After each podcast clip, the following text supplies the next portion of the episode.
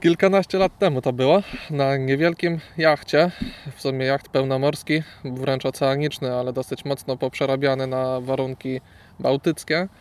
Płynęliśmy sobie, to był właściwie mój drugi rejs e, własnego prowadzenia, również wtedy jeszcze byłem, bo ledwie 18 lat skończyłem.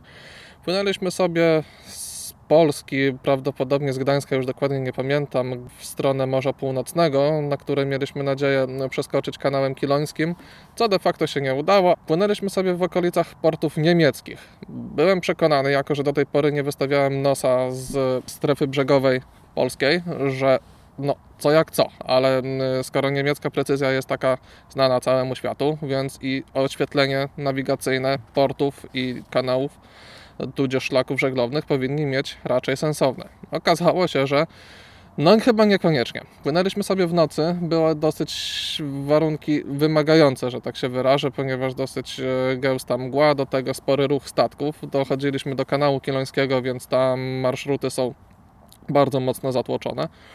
O, no i nawigowaliśmy na mapach papierowych, bo to były jeszcze czasy, kiedy o GPS-ie słyszeli jedynie, słyszeliśmy jedynie takim, który wyświetlał cyferki z pozycją geograficzną, prędkością i naszym kursem. Nic więcej nie mogliśmy z tego odczytać, czyli nie było map graficznych, na których pokazywała się nasza jednostka, linia brzegowa, wszystkie znaki nawigacyjne, tego typu rzeczy.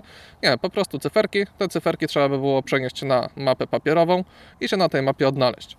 Jako, że e, no, jacht nie był wyposażony idealnie, czyli nie miał szczegółowych map podejściowych, map nawigacyjnych szczegółowych, dlatego też płynęliśmy na tak zwanych generalkach.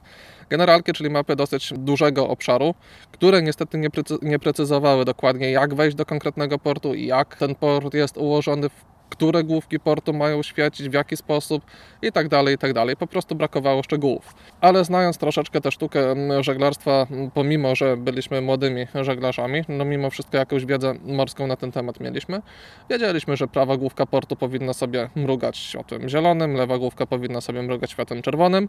Dlatego też dosyć sporym prawdopodobieństwem przyjęliśmy, że do tego portu będziemy wchodzić no raczej jak po sznurku, jeśli tylko zobaczymy te światło. Istnieje takie przeświadczenie w żeglarstwie, które brzmi: jak się ściemni, to się rozjaśni. Skąd to wynika? No wynika to stąd, że mm, w ciągu dnia nakłada się mnóstwo rzeczy na siebie. Patrząc od strony morza w stronę lądu, mnóstwo znaków zlewa się ze sobą. Znaków mam na myśli po prostu betonowych pirsów, portów z nabrzeżem, z innymi ostrogami, wewnętrznym układem portów itd. Tak itd. Tak Ciężko jest czasami znaleźć miejsce, w którym faktycznie te główki portu się rozchodzą, pokazując kanał podejściowy do konkretnej mariny, do konkretnego portu wracając do tego, że płynęliśmy w nocy, byliśmy już dosyć blisko tego portu, wypatrywaliśmy tych główek portu, no i nie mogliśmy ich wypatrzyć. W, w, miejscu, w którym powinna znajdować się Marina Olimpika, tak to się nazywało, było całkowicie ciemno. Gdzieś tam pełgały sobie jakieś lekkie, delikatne światełka, białe, czyli zupełnie niezwiązane ze znakami nawigacyjnymi. No i ciężko było określić, w które miejsce się w ogóle powinniśmy kierować. Po pewnym czasie zobaczyliśmy błyskowe światło czerwone. Błyskowe, czerwone, prosta konkluzja, lewa główka portu. No, dziwne trochę było to, że było tylko jedno to światło i że nie było mm, obok niego zielonego światła, także nie wprowadzało nas to w żaden sposób do portu.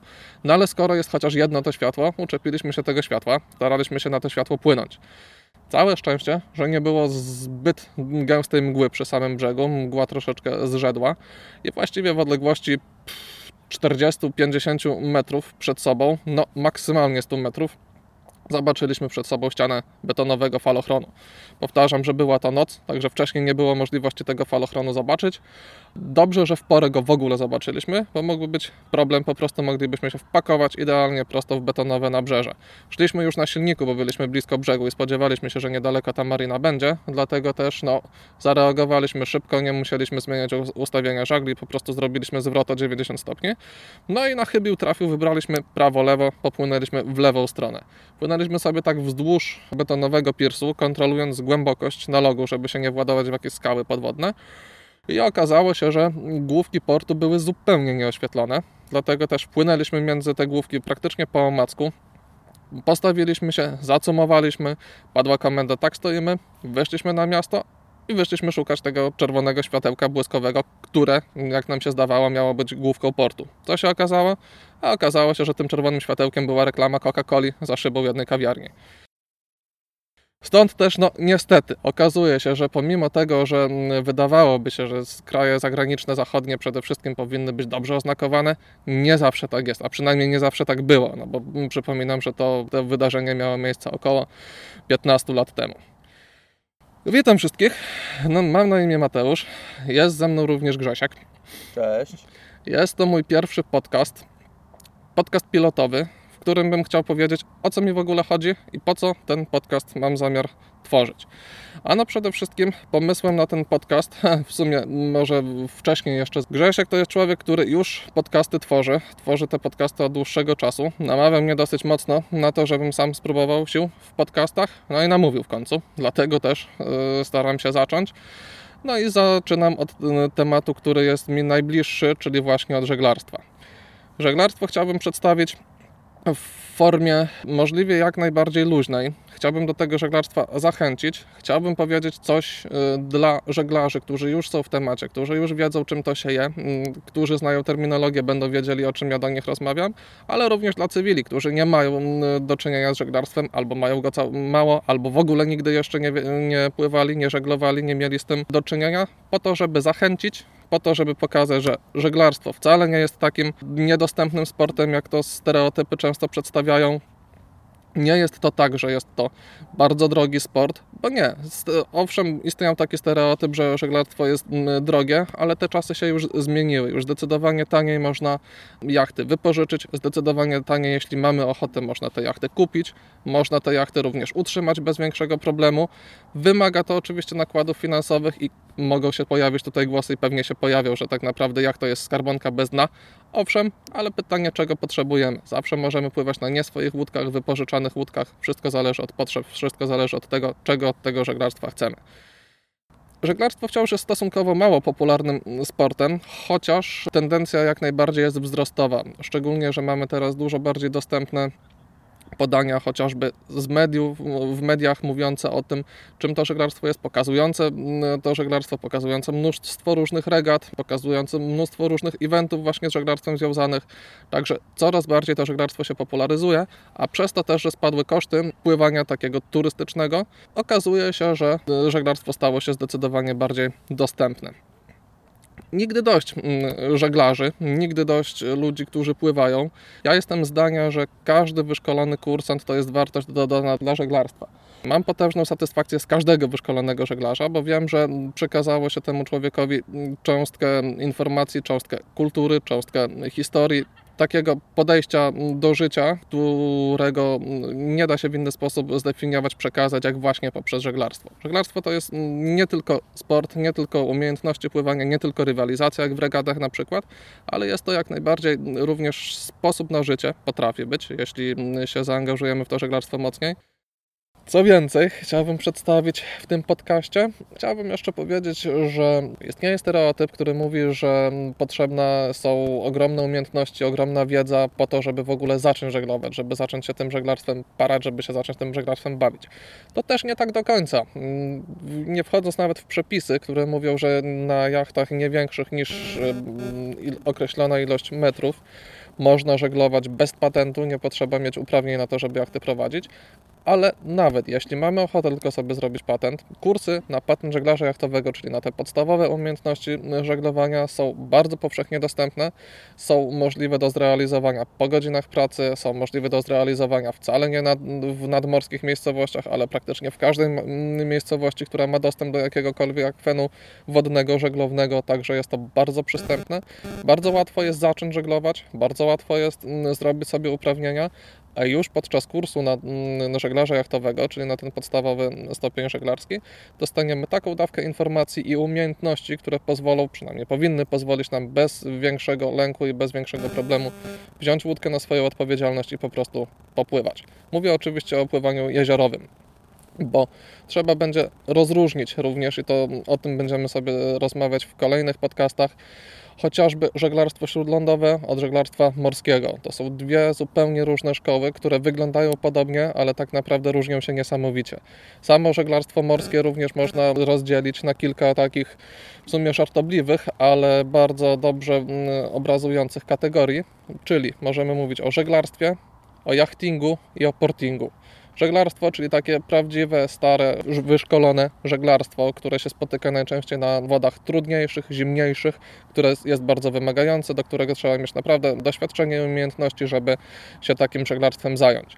Yachting to jest pływanie po wodach cieplejszych, na łódkach bardziej komfortowych, w warunkach raczej spokojniejszych, w których chcemy pożeglować, ale oczekujemy od żeglarstwa raczej zwiedzania, raczej turystyki wodnej, ewentualnie regat jak najbardziej. Mniej nastawieni jesteśmy na warunki trudne, na zimno, na sztormy, tego typu rzeczy. No i trzecim rodzajem, czyli porting, to jest po prostu pływanie od portu do portu. To jest. Mm, Właściwie można by było to porównać do jeżdżenia po świecie z przyczepą kempingową, tudzież do podróży między hotelami, po prostu przemieszczania się, gdzie środkiem lokomocji jest jacht.